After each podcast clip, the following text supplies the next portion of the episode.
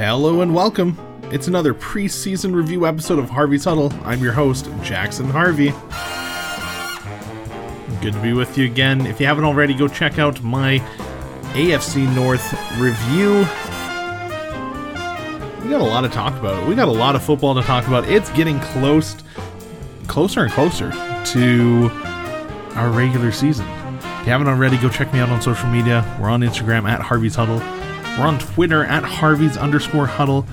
And we are on Facebook as well. If you haven't guessed it, the page name is Harvey's Huddle.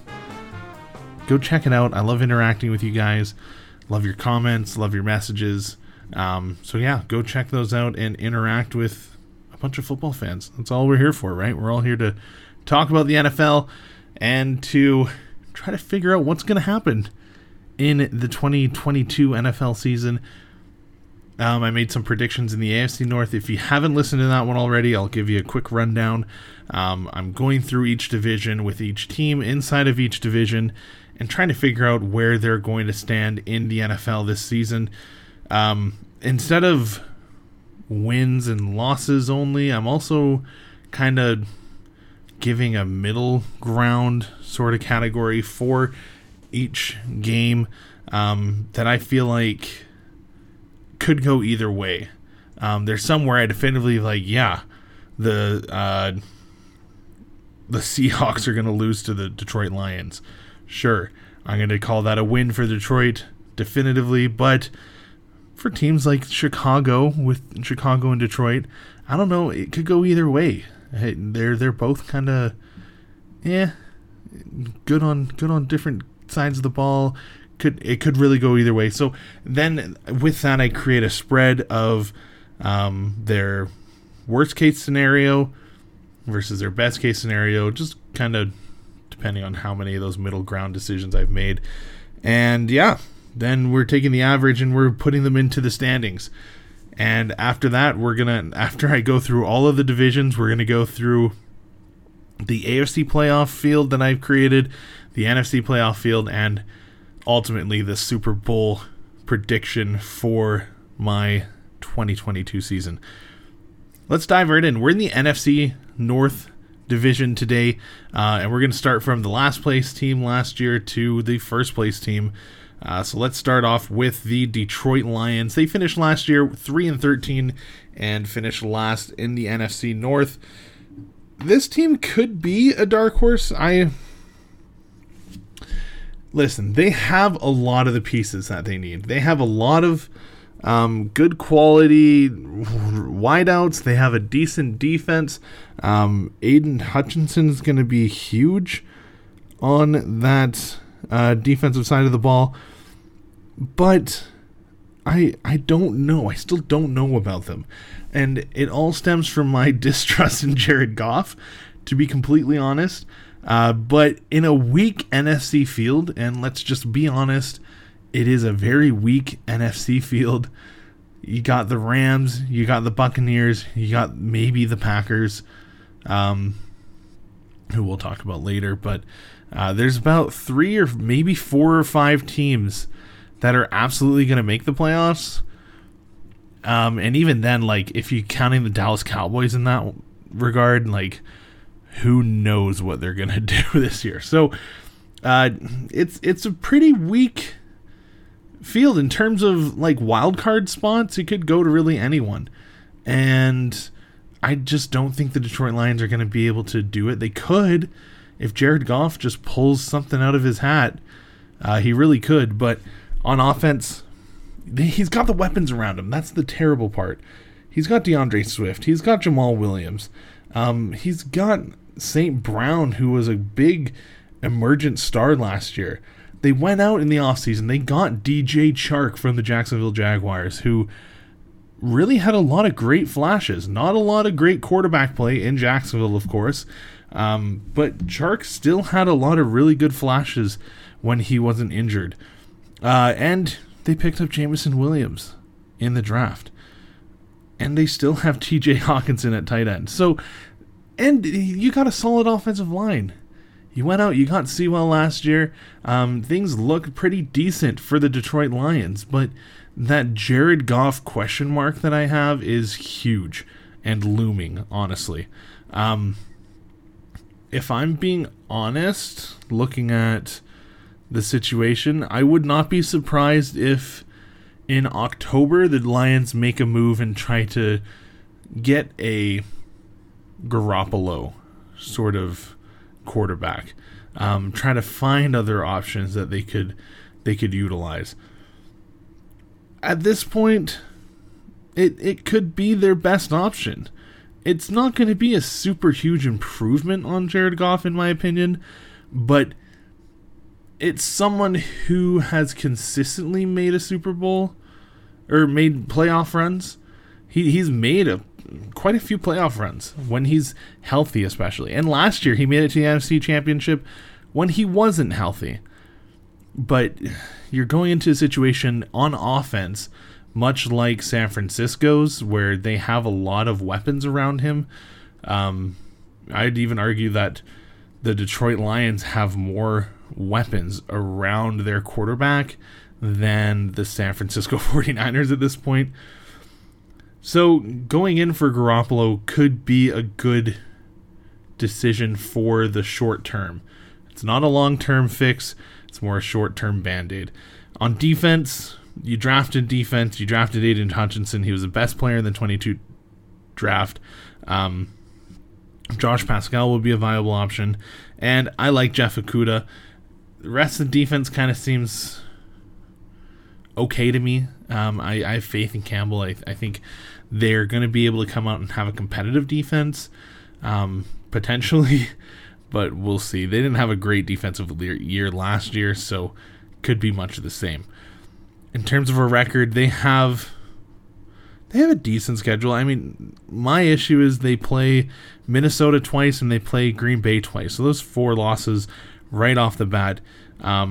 You really think you're going to beat Denver, Dallas, Miami, Buffalo, or even like the Jets or Carolina? I don't think so. Not even Philadelphia. I think they're going to get a win against Seattle. I think lots of people are going to get wins against Seattle this year. And my kind of throw-up games are Washington. Could go either way. Chicago, it could go either way for both of their games as well. So I have them pegged at like 1-16. Worst case scenario, you get a win against Seattle.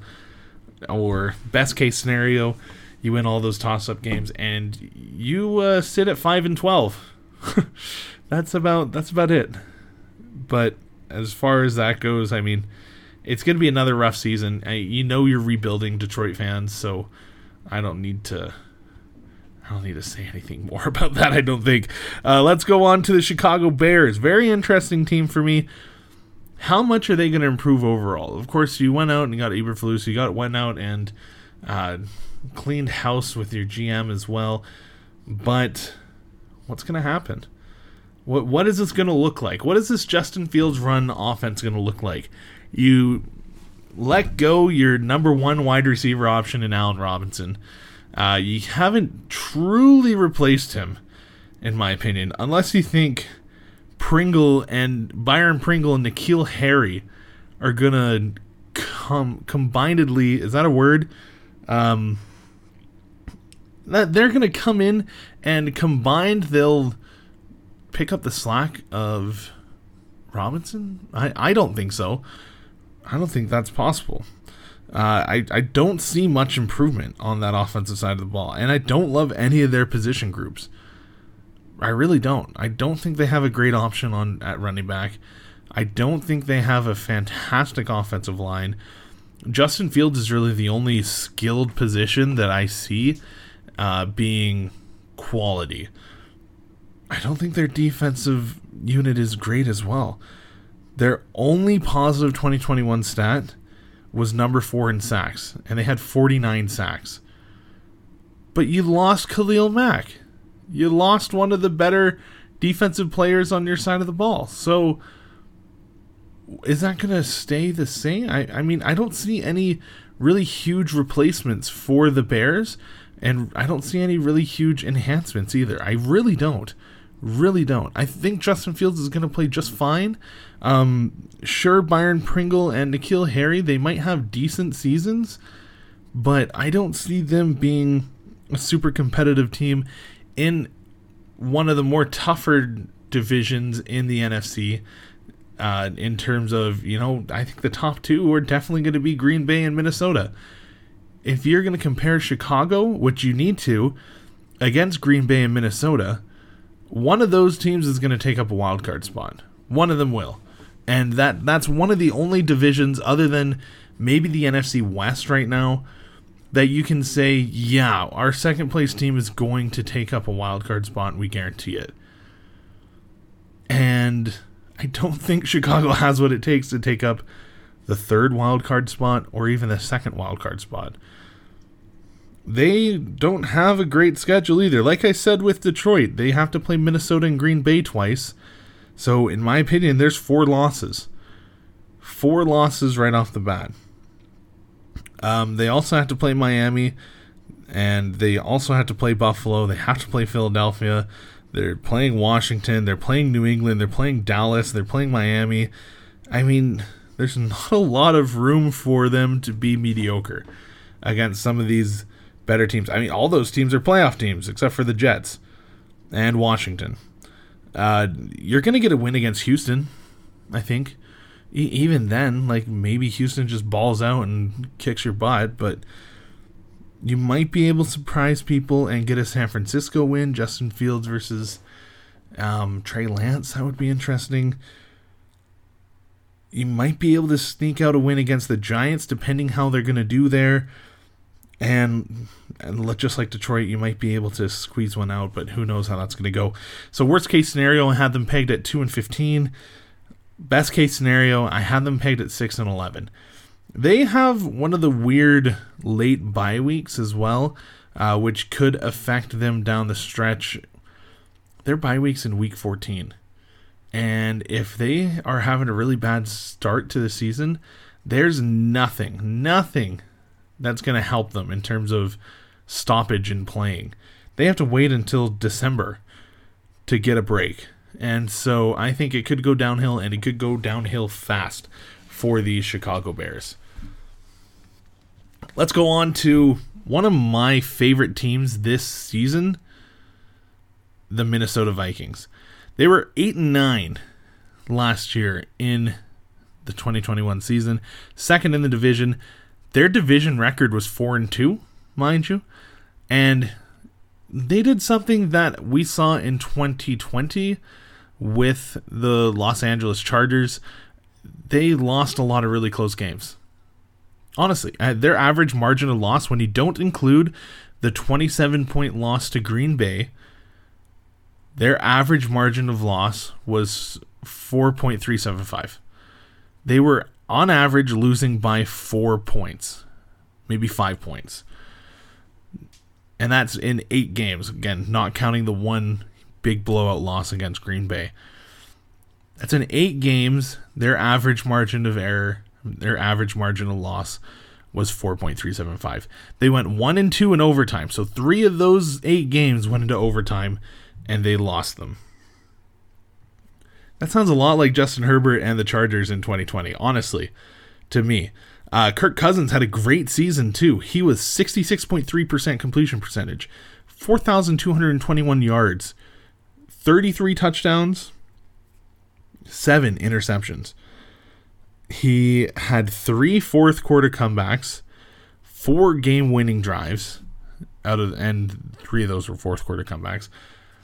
Where's the hate? I mean, I know you're going to throw in some sort of team stat like wins and losses. In my opinion, the important stats are those fourth quarter comebacks and game-winning drives. Because when it comes down to it, I mean, you look at Carson Wentz and you can say, oh yeah, he's this and this as a starter. I don't actually know what it is. But you can look at Carson Wentz and say, oh yeah, he lost that final game against Jacksonville, so that's going to be a loss in his win-loss record. These guys aren't pitchers. Like, it makes sense for pitchers to have a win-loss stat, in my opinion, because that's more of a, it's them, they're pitching the ball. And I get it. The quarterback's a lot. It's very similar to that. But in my opinion, I think the win-loss stat on a quarterback is crazy to pin all of that on a quarterback. And that's for good and for bad. You know, Peyton Manning in his last season, he probably didn't win a lot of those games. It was a lot to do with his defense. That's why win-losses, in my opinion, should be a team stat, should not be pinned on the quarterback. Whereas you can have these fourth quarter comeback stats and game-winning drive stats. Those are important. I can guarantee it. I didn't look it up before this. But I can guarantee if you looked at Peyton Manning's fourth quarter comebacks and game-winning drive stats compared to his win-losses, I mean, I would be much more impressed with his fourth quarter comebacks, his game-winning drive stats. Just like I'm impressed with Cousins, and I'm ready for him to be with an offensive-minded coach and for him to be able to show truly what he's capable of. I think he's capable of 40-plus touchdowns. I really do. I think he's capable of 5,000 yards, especially with Jefferson and Thielen on the edge, or on the outside. Dalvin Cook, he went for 1,159 yards, 6 touchdowns, 4.7 yards per carry, and he only played 13 games. He missed 4 games last year. And he almost ran for 1,200 yards and 6 rushing touchdowns. And, of course, you got Justin Jefferson and Thielen. They are an elite group, elite duo in the wide receiver conversation in the league. They're going to open chances for KJ Osborne. They're going to open chances for Irv Smith Jr. Osborne last year, he had 655 yards, 7 touchdowns. And that was just his first wide receiver season. That was his first time playing wide receiver, not just returning kicks. And the defense is poised to be better, I think. The Vikings, they were number 2 in sacks last year. But they allowed 4,300 yards through the air. So I'd like to see the secondary tighten up there. I think it's possible, but they need to do a better job. And I think they can with a new outlook on life with their coaching staff and with their general manager. Now, in terms of a record, I love the Vikings schedule right now.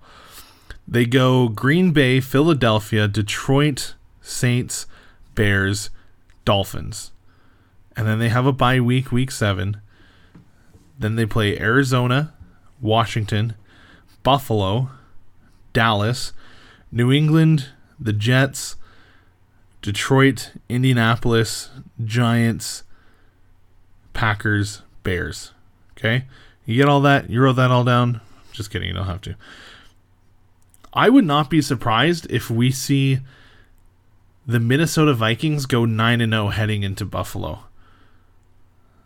I don't think they're going to beat Buffalo at home, but I would not be surprised to see them beat Green Bay week 1, Philadelphia week 2, Detroit week 3, New Orleans week 4, Chicago week 5, Miami week 6, Arizona week 8, and Washington week 9, and go in 9-0.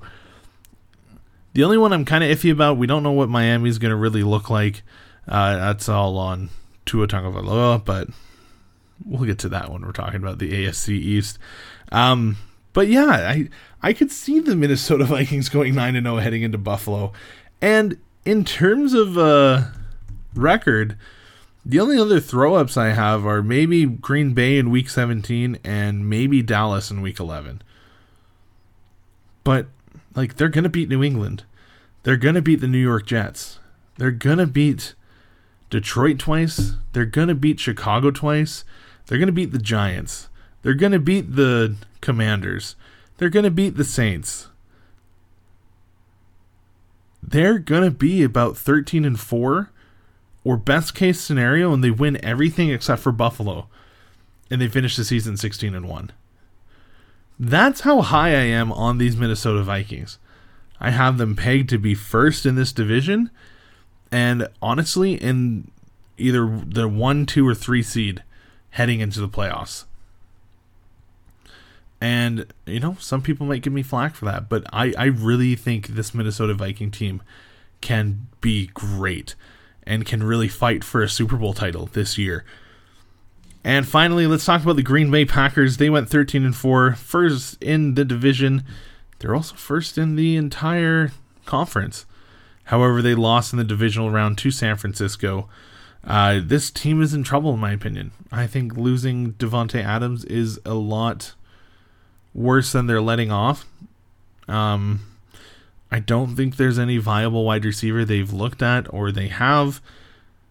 I will root my face off for Sammy Watkins. I will root my face off for Christian Watson. But do I really think they're going to be able to fill Adams' shoes? Not at all. So what falls into A.J. Dillon and Aaron Jones' lap is this responsibility where they are going to have to run the ball more.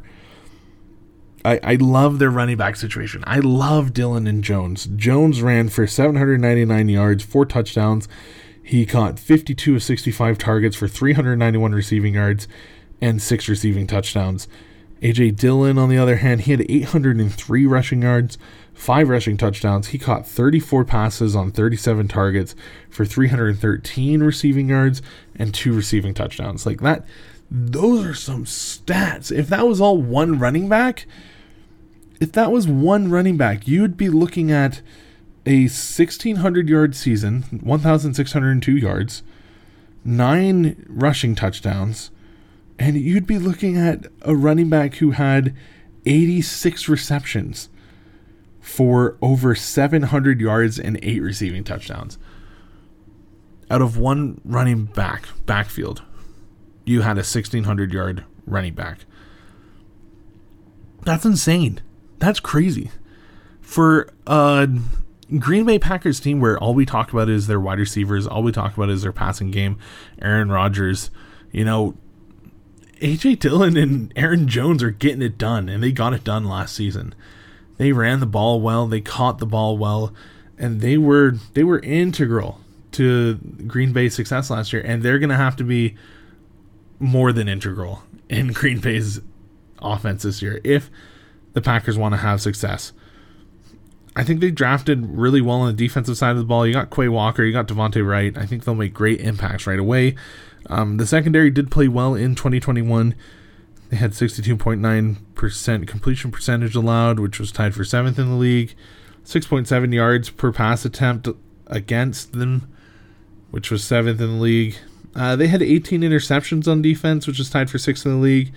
But they allowed 31 passing touchdowns all season long, which was tied for 26th in the NFL. In terms of their record, they're going to have a hard schedule. I think they're going to lose to Minnesota in week 1. They'll beat Chicago week 2. They play Tampa. They play Buffalo. They play the Rams. And then games like New England. I think the Jets are going to be quite competitive with them this year. Like Dallas Cowboys, Philadelphia Eagles, Miami Dolphins, and even the Minnesota game in week 17. I think those are kind of toss-ups for me. We'll see how the other teams do. But teams like Detroit, Chicago, I think they're going to handily beat Tennessee and the Commanders, the Lions. I think they're just going to be fine. They're going to be just fine against those teams. And so, like, worst case scenario, they lose against all of New England, the Jets, the Cowboys, the Eagles, the Dolphins, and the Vikings, and the Giants, and the... Like, worst case scenario, I have them at 6-11. Best case scenario, I have them at 13-4, which I would imagine they'd probably be around that 11 win mark, in my opinion, just knowing the Aaron Rodgers factor. And so I have them at second place in the NFC North. But again, we'll see how that goes because Aaron Rodgers is a huge factor. He could make or break Christian Watson in this rookie season for him. And who knows, they could add a receiver down the stretch in this remainder of the offseason. So we'll see what happens. But right now, I have the Vikings at number 1. They're probably going to sit around the 14-15 win mark, in my opinion. Let me know what you think. Hit me up on Instagram at Harvey's Huddle. We're on Twitter at Harvey's _Huddle. We're also on Facebook, Harvey's Huddle's page name. hit me up. Let me know what you think. Let me know if I'm crazy. Let me know if I'm a genius. And yeah, look out for some more episodes. We're going to cover the East divisions in the next couple episodes. Thank you so much for listening. I'm Jackson Harvey. This has been Harvey Tuttle. Take care.